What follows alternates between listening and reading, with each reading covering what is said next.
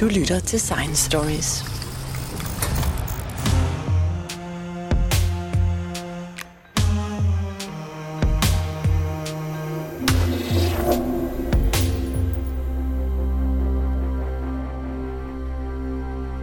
Rummet er stort og tomt, så hvordan skal virksomheder tjene penge på at sende ting ud i rummet?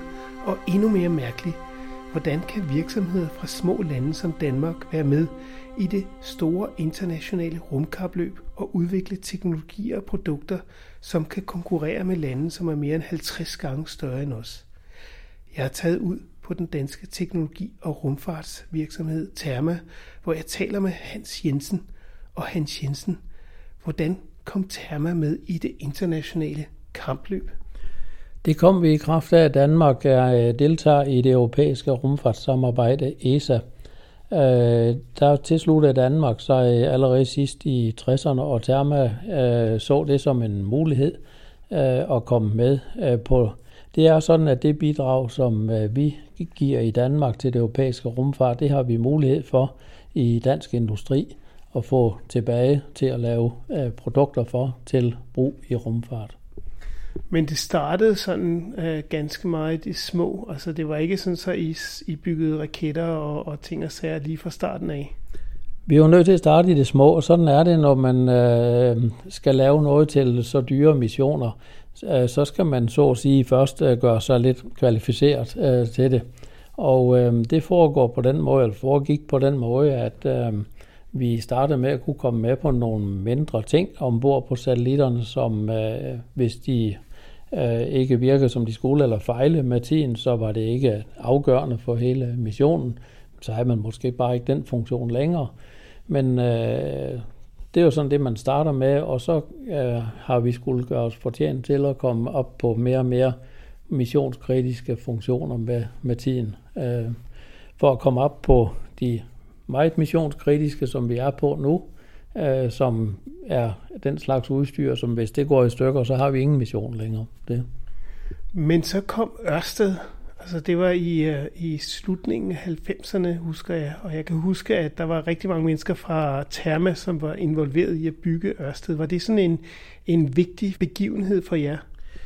Det var det, det kan man sige. Den kom jo, mens vi her i Løstrup øh, havde været i gang med rumfart igennem øh, mange år. Så, så øh, noget af det, vi var i stand til at bringe os ind i, i Ørsted, det var den viden, vi havde med os øh, fra de ESA-missioner, vi havde deltaget i, øh, ind i, i Ørsted-projektet. Vi lavede øh, nogle, øh, øh her i Løstrup lavede vi nogle øh, øh, vigtige funktioner til øh, Ørsted, som dens onboard computer og dens øh, strømforsyningssystem, og det har vi netop øh, noget lært om fra de ESA-missioner, vi har været med i.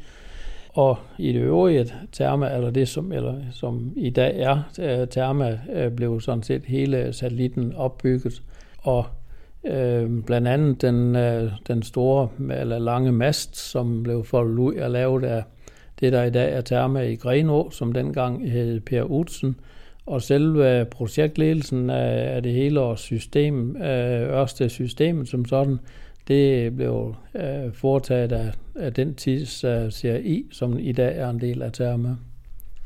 Og hvor længe virkede Ørsted? Vi havde øh, sat os det mål, da vi lavede Ørsted. Vi, vi, vi, som jeg husker, forløbet, så havde vi noget, der lignede 150 millioner kroner til at bygge Ørsted for, og det var ikke mange penge i forhold til at bygge en satellit, slet ikke i sammenligning med dem, vi ellers havde været, været med på. Så vi var nødt til at gå nogle andre veje, end, end, end dem, vi ellers, de veje, vi ellers kendte til.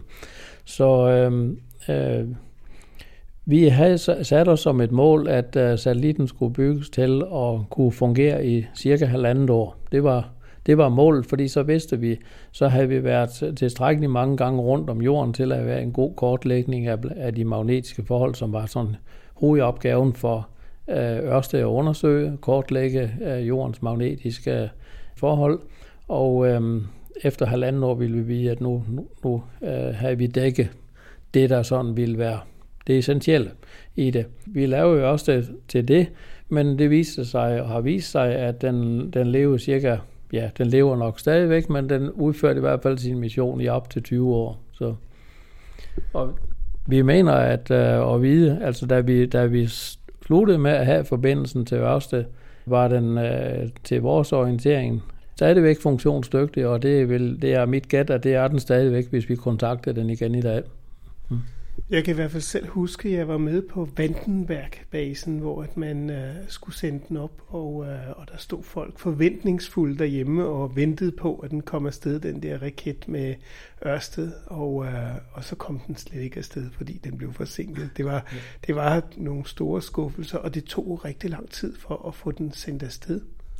Det gjorde det, og det skyldes egentlig, at øh, på det tidspunkt, at vejret øh, ikke var velegnet over Vandenberg, øh, til at opsende øh, Ørsted, så derfor blev den egentlig aflyst den ene gang efter den anden selve opsendelsen, fordi man, man vil ikke løbe nogen risiko, når man sender sådan en raket op med en, nu var Ørsted satellitten jo ikke den eneste ombord, der var en, en, hvad skal vi sige, en dyr satellit øh, ombord. Ørsted var jo egentlig sådan en, en sidepassager, vi har fået lov til at få med op i den øh, opsendelse. Og øh, der ville man ikke tage øh, nogen chance. Man ventede på, at vejret det blev godt nok, så det, jeg tror, at opsendelsen trak ud i, med 14 dage, eller måske lidt mere, øh, inden at den lykkedes, eller inden vejret det blev godt nok til, at den kom afsted. Men det, at I lavede Ørsted, betød det så, at I kom til at lave andre missioner? Altså var det sådan en adgangsbillet til, at I kunne få lov til at lave andre store missioner? Det hjalp os i hvert fald med øh, opbygning af teknik og viden og kompetencer især. Øh, jeg vil sige, noget af det, som det har især her for os i Lystrup øh, betydet, det var, at vi fik tilført og oparbejdet mellem mine kolleger bedre, eller hvad skal vi sige, større kompetencebeholdning inden for, for de teknikker, som vi arbejder med. Og det har været medvirkende til en stor succes efterfølgende i forbindelse med de krævende ESA-missioner som, og, og kommersielle missioner, som vi er med på i dag. Men øh, Ørsted, det var så en satellit, der svævede rundt omkring øh, jorden, men øh, I har lavet mange andre rigtig, rigtig spændende ting, og I har blandt andet været på Saturn. Ja, det har vi. Vi er øh, kommet med på at lave en øh, krævende funktion på vores øh, på på Højgens med, på Højgens øh, probe, som er en del af en samlet mission, som NASA og ESA udførte. NASA byggede et fartøj, som hed Cassini, og derpå, øh, dertil lavede ESA øh, det, vi kalder Huygens, eller et fartøj, som fik navnet Huygens øh, probe. Huygens probe havde det formål at skulle rejse med til øh, Saturn sammen med Cassini, og der skulle den så frigøres fra og lande ned på Saturns måne på Titan i en sådan, kan man sige, en selvstændig Øh, del af, missionen, mens øh, Cassini skulle optage det, som Højgens Probe kunne fortælle om sine oplevelser på vejen ned på, på Titan. Og der kunne I så vise, at det regnede med metan og alkohol, og der var rigtig mange spændende ting, som man aldrig nogensinde havde set før. Altså hele, hele nedstigningen, den kunne I simpelthen vise i detaljer om, hvad der fandtes, og hvordan horisonten så ud. Det kunne vi, fordi missionen var lavet sådan, at øhm, da Titan har en atmosfære omkring sig, som har en tykkelse, der egentlig minder meget om, om jorden her, så var hele ideen med missionen, at øh, Højgens probe skulle lande i, i en faldskærm og tage en tur ned igennem atmosfæren, som var cirka to og en halv timer, før den var kommet ned på, på dens øh, overflade. Og det var egentlig den primære del af, af missionen, det var at, at, at hænge i atmosfæren og, og øh, måle og fotografere og, og så videre i, i den tid, som vi bevæger os ned igennem øh, atmosfæren. Det var selvfølgelig også et håb, at den ville overleve selve landingen på overfladen, men det var i princippet et tillæg til missionen, hvis det lykkes. Fordi når først den var landet på overfladen, så kunne den ikke rigtig gøre mere. Så ligger den egentlig bare der øh, og kunne øh, stadigvæk fotografere med sit kamera og udstyr ombord, men kunne ikke i stand til at flytte sig. Men der var mange komplekse dele af den landing. Dels skulle den altså øh, vågne op på det rigtige tidspunkt, så man øh, fik den øh, sat af på det rigtige sted. Og derudover skulle I også sørge for, at, at timingen var fuldstændig korrekt, sådan så at man rent faktisk kunne sende billederne hjem. Det er helt rigtigt, ja.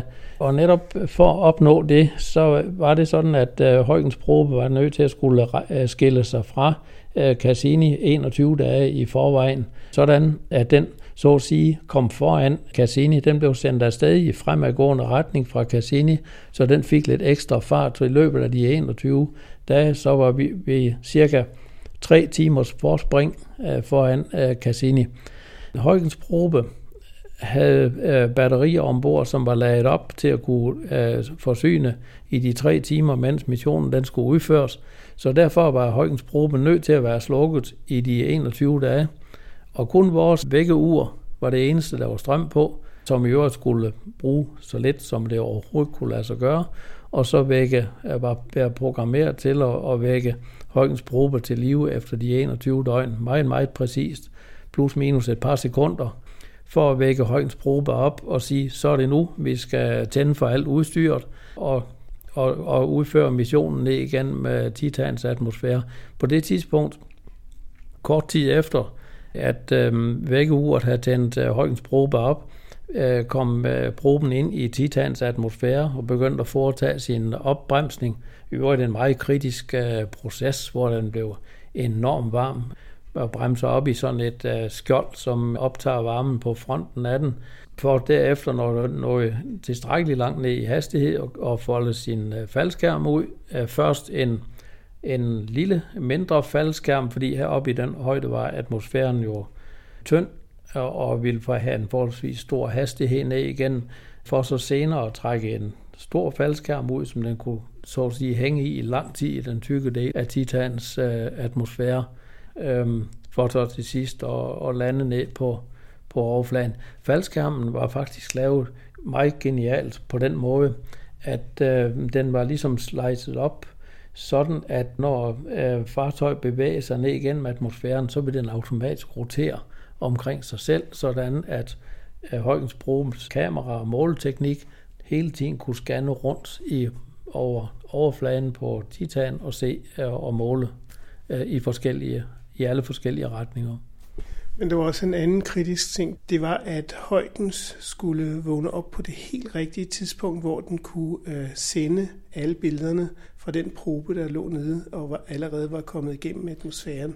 Og det vil sige, at, at det skulle være øh, meget præcist øh, i forhold til, at det kunne sendes videre til jorden. Det, det skulle være meget præcist, fordi hvis vi kom for tidligt, så ville øh, strømmen være brugt op på batterierne, inden vi nåede frem. Hvis det var for sent, så ville ikke de rigtige ting være blevet udført ind i, ind i missionen. Og så var der også det forhold ved det, at Højgens probe havde jo ikke kræfter til at kunne sende de informationer, som den havde omkring det hele, hjem til jorden, på grund af afstanden er så stor, cirka en milliard kilometer er vi væk her, så en lille sender kunne ikke øh, nå til, til, til jorden. Så derfor var Cassini-fartøjet nødt til at rette sin store antenne ned mod øh, Højgens øh, probe, og så optage det hele. Og det skulle jo selvfølgelig have den rigtige timing. Det var der, faktisk derfor, at det var så vigtigt, at fartøjet kunne få de der cirka 3 timers forspring, sådan at øh, Cassini kunne nå at optage det hele, inden den ville komme om på bagsiden, eller komme forbi øh, Titan. Men, men alt det der gjorde jo, at det var meget, meget vigtigt, at vores øh, vækkeursfunktion funktion ville aktivere øh, højdens probe efter de 21 døgn, hvor vi ingenting kunne, kunne høre, for der er alting jo slukket i den periode. Kunne tænde for det på det rigtige tidspunkt og få det hele i gang. På det tidspunkt, hvor det blev udført, øh, vi vidste godt hernede på jorden, at klokken 10 på den dag, der ville øh, vækkeuret, så at sige, ringe og sætte højdens probe i gang. Men der vil gå lang tid, inden vi vil kunne se noget om det hernede, fordi Cassini ville skulle øh, optage det hele og vende sig om og transmittere det hele herned til jorden øh, efterfølgende. Hvor lang tid havde missionen været i gang på det tidspunkt? Hvor lang tid var der gået, siden man havde sendt raketten afsted fra jorden til, at den var oppe ved Titan? Der, der var en rejstid på syv år. Afrejsen her fra jorden foregik i 97, og vi ankom til uh, Saturn og til den rigtige position i 2004. Så syv års uh, rejsetid for at komme derud. Og hvor lang tid tager det et radiosignal at komme over den distance? Det tog, uh, der var cirka en, en, som jeg husker det, cirka en time fra Saturn og til, til jorden i transmissionstid på det tidspunkt. Men det vil sige, at øh, alting skulle øh, klappe og klikke, og det gjorde det rent faktisk også. Det lykkedes øh, at øh, få missionen øh, gennemført og, og, og få de eneste billeder, man nogensinde har haft af overfladen på Titan? Det gjorde det. Det er alt øh, lykkedes rigtig godt. Vi fik øh, fuld udbytte af, og missionen blev udført perfekt, som den skulle, og øhm, øh, selv, øh, selve landingen på, på Titan blev klaret uden at Norge gik i stykker, så vi fik faktisk også transmissionen øh, kort tid efter, eller et lille stykke tid efter landing. Faktisk kan jeg huske, at øh, Højgens probe øh, landede egentlig ned på en, et område på Titan, man kunne sige, der er lidt, er, er lidt en, en, en, en strandkant her på sammenlignet med, med forholdene her på jorden. Den landede i lidt et vådt øh, område med nogle få dråber, der kom op ligesom på glasset foran linsen. Man kunne se, der løb nogle dråber ned på forsiden af det, så kunne vi ellers kigge ud over terrænet og se, at øh, det, jamen det lignede sådan en strand med nogle sten på og så videre, som vi vil se dernede på jorden. Men alle stofferne, det er bygget op af, er bare nogle andre end dem, øh, end som, som vores øh, forhold er her. Men ja, en, en, en fuld, meget veludført mission, og øhm, øh, vi fik fuld udbytte af det, det synes jeg. Ja. Men det var så ingenting i forhold til jeres næste mission, hvor at man skulle lave en endnu mere kompliceret operation. Ja, selve Rosetta-missionen var konstrueret til eller, at rejse ud og kunne øh, mødes med en komet uh, i vores uh, solsystem. Og grunden til, at man gerne vil ud og, og mødes med, med kometen, uh, med en udvalgt komet, Øh, det hænger sammen med, at øh, man gerne vil prøve at finde ud af, er det kometerne, som har bragt vandet, som er her på jorden, ned på jordens øh, overflade.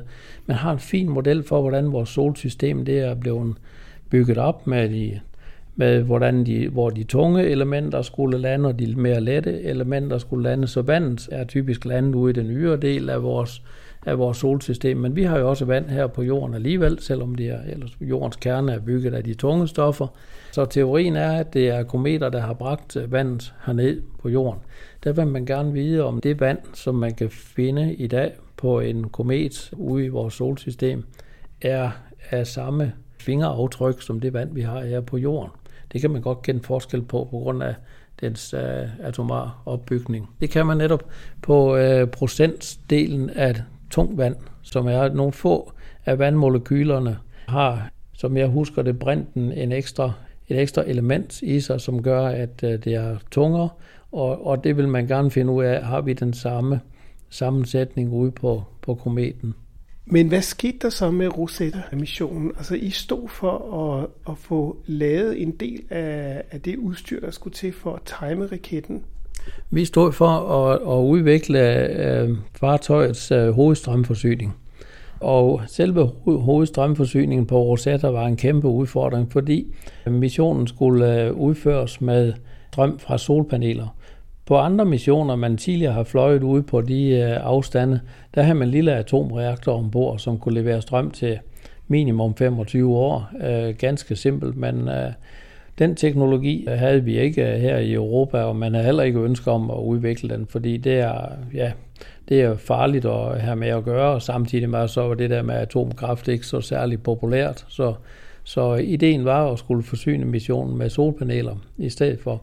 Men da vi skulle rejse ud til en afstand af cirka 5 astronomiske enheder, så er der det minus ved det, at øh, sollyset aftager jo i, som funktion af afstanden, og det værste er, det er, at det går med kvadratet på afstanden, så der hvor vi, vi ude i fem astronomiske enheder, der får vi kun 4% udbytte fra vores solpaneler, det vi ellers skal få her ved jorden. Og en, så. og en astronomisk enhed, det er så det er, afstanden mellem jorden og solen? Ja, som er cirka 150 millioner kilometer. Og det øh, betyder, at øh, selv med det, det, det, der så blev opskriften på Rosetta, det var at sige, jamen okay, vi må tage de største solpaneler, vi overhovedet kan lave. På det tidspunkt var det i størrelse cirka 65 kvadratmeter. 65 kvadratmeter er jo et meget, når man står og kigger på det her kæmpe stort areal på en satellit som, som solpaneler. Og ikke det som mindre med, med de 65 kvadratmeter, der var det ikke muligt at få mere end cirka 400 watt, når vi er længst væk. Så derfor er det selvfølgelig vigtigt, at strømforsyningssystemet er i stand til at trække al udbytte ud af solpanelerne. Den teknik, der skulle bruges til det, den øh, fandtes ikke øh, på det tidspunkt, så den fik vi til opgave at udvikle her i Therma. på en sådan måde, øh, og det er jo noget af det, man stiller krav om til den slags missioner, som er så dyre, som Rosetta-missionen også er, at øh, selvom der sker en fejl i det, det vil man, ikke, man jo ikke acceptere, at man mister så dyr en mission, bare fordi der sker en enkelt fejl med en af komponenterne deri. Så, så kravet dertil er, at uanset hvilken fejl der måtte ske i sådan et strømforsyningssystem, så skal det hele fortsætte med at fungere, øh, som, som det gjorde før. Og øh, øh, det er virkelig en udfordring at, at, at, at kunne lave en mekanisme der i, som vil være i stand til at udtrække den maksimale effekt, og så alligevel tolerere, at, en, en, at der sker en, øh, en, en fejl deri. Så der udvikler vi en funktion, som man kalder en Maximum PowerPoint Tracker, som er netop mekanismen, der kan opsøge det bedste sted, hvor man kan få mest udbytte ud af, af, af solpanelerne.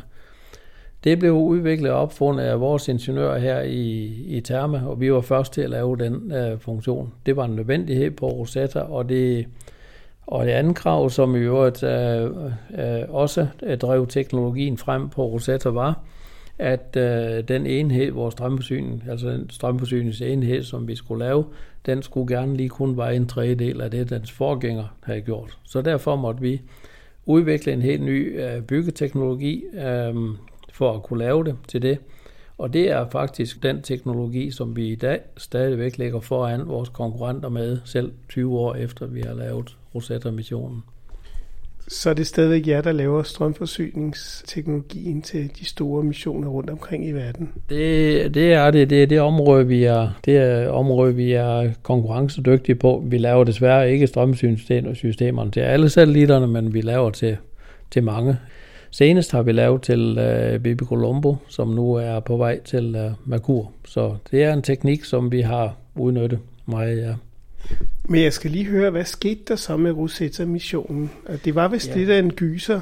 Ja, det var, det var den spændende udfordring ved det, at øhm, øh, da vi kun havde de cirka 400 watt øh, til øh, rådighed, øh, så vidste man på forhånd, at når vi kommer ud i fem astronomiske enheders afstand, så har vi alligevel ikke strøm nok til at drive hele systemet. Vi har ikke strøm nok til at holde varme på fartøjet, samtidig med at holde orientering på fartøjet, og samtidig med at holde radiokontakt til, øh, til, til jorden. Så vi måtte nøjes med at lave det sådan, at man kunne holde varme på fartøjet. Det er jo nogle gange det vigtigste. Det er ligesom en, en bjørn, der går i vinterhi og, og lægger sig til at sove og holder varmen. Øh, Øh, og sådan var vi nødt til at gøre med Rosetta-missionen også, så den var vi nødt til på et tidspunkt at sige, at man anbringer den i dens eget kredsløb og slukker for radioforbindelsen til jorden, slukker for dens egen evne til at holde sig selv øh, orienteret i rummet, og lader den flyve i to og et halvt år uden kontakt. Og sætte et ur, et urværk i Rosetta, programmere det op og sige, okay, du vækker satellitten tilbage til live igen om cirka to og et halvt år, så tænder du for den, og så må Rosetta selv finde ud af, hvordan den vender, og få sig vendt rigtigt, og få genetableret en radiokontakt ned til jorden. Og det vidste vi jo præcis på hvilken dato, at det skulle ske efter to, to og et halvt års total stillhed. Øh, så det blev jo en fantastisk spændende dag, da vi ventede på, at det radiosignal det skulle, øh, skulle dukke op. Vi kendte ret præcist, at radiosignalet skulle øh, komme på datoen imellem klokken 6 og klokken 7 øh, om aftenen. Og øh, da jeg kender, hvordan øh, sådan man gør i beregningerne i øh, ESA på alting, man regner i det europæiske rumfartsorganisation, at man regner altid det værst tænkelige ud, så var det sådan lidt min påstand, at vi hører nok radiosignalet øh, nok 10 minutter inden efter klokken 6, Øh, der kom ikke noget, og, det, og klokken den blev 10 minutter i syv, og der var stadigvæk ikke kommet noget. Som jeg husker tallene, så var det cirka 7 minutter i, i 7, altså 52-53 minutter inde i den øh, time, hvor det skulle dukke op. Så fik vi pludselig radiosignal, og der var, så var der bare vild jubel over det hele, fordi nu vidste vi jo, at vi, at vi havde missionen. Vi vidste jo til gengæld også, at hvis det radiosignal ikke var dukket op, så var der nok gået noget galt, og så kunne vi godt glemme resten af missionen. Så det var alt afgørende. For det var, så ville det hele være spildt. Det, det ville det. Ja. Men, men det, der også er fascinerende, det er, at I sidder og venter på et radiosignal, som øh, indikerer noget, der er sket allerede for en times tid siden. Ja, det er sådan en underlig fornemmelse, fordi vi, vi, vi var jo godt klar over på det tidspunkt, hvor vi, hvor vi modtager det, der er det faktisk længe siden. Hvis jeg husker, så var transmissionstiden på det tidspunkt cirka en halv time. Så øh, vi vidste jo, at, øh, at det nok allerede var, var sket, men vi ser stadigvæk og venter på det. Men hvad, hvad skete der så med, med uh, Rosetta-missionen? Fik man målt, om, uh, om isen var rigtig gammel, eller havde organisk oprindelse, eller, eller hvor den stammede fra?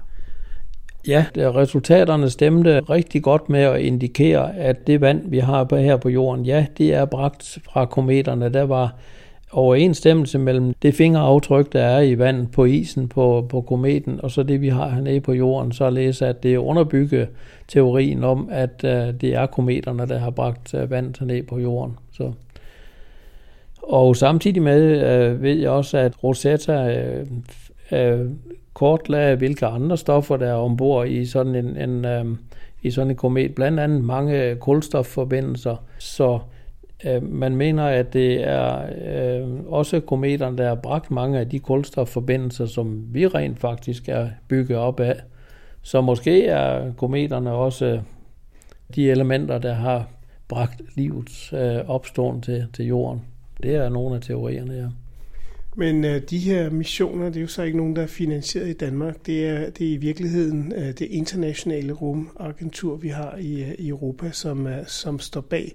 Øh, hvordan kan sådan en lille virksomhed som jer være den store producent af alt det her rumudstyr? Det kan vi på den måde, at de forskellige lande i Europa er blevet enige om en fordelingsnøgle til, hvordan vi betaler til de forskellige projekter. Og der øh, yder vi i Danmark et bidrag øh, på cirka 2% til de store videnskabelige missioner. Og det er øh, de penge, vi har mulighed for at få tilbage til dansk industri og, og, og lave, udvikle og producere vores dele til missionerne for. Og, og det er en, en det er det, der er nøglen for os til at kunne være med til at, at, at bygge op på de missioner. Men i virkeligheden har den teknologi også øh, afsmitning til rigtig mange andre områder, så det er også derfor, I er med til at gøre flere andre ting. Det er det, fordi mange af de teknikker og teknologier, som vi øh, udvikler og øh, arbejder med på, på rumfartøjerne, dem bruger vi også i øh, andre af Thermas øh, forretningsområder. Det er jo i viden og kunden, som vi, som vi også anvender ud i, i vores andre forretningsområder. Og øhm, det har vi stort udbytte ud af. Hvad så jeres uh, næste store mission? Kan du afsløre lidt af det om, om den næste store Therma-mission, I skal på? Vi er med på en del store missioner nu her men dog ikke nogen, der så, hvad skal vi sige, kan være så spektakulære som Rosetta og, og, og BB Colombo, der er på vej til, øh, til Merkur. Vi øh, arbejder på tiden med en øh, med strømforsyning til øh, en europæisk øh, mission, der hedder Plato, som vi gerne skal være færdige med i løbet af et halvt års tid og levere den til vores, til vores kunde. Og så har vi ellers derudover Øh, på grund af de teknologier, som vi har udviklet her i forbindelse med de europæiske øh, rumfartsmissioner, laver vi strømforsyningsteknik til mange militære øh, satellitter, som vi bygger på i øjeblikket. Så de alle sammen får strøm, det er de sikre på? Nemlig, og det er baseret på de teknikker, som vi egentlig startede med at udvikle på Rosetta, som også har en lille smule historie tilbage til Ørsted, kan jeg sige men som grundlæggende blev udviklet på Ørsted-satellitten, det er faktisk dem, vi anvender i dag til at lave strøm til øh, militære satellitter og ESA's øh, øh, missioner. Tak skal du have, Hans Jensen. Det var rigtig, rigtig spændende at høre. Selv tak.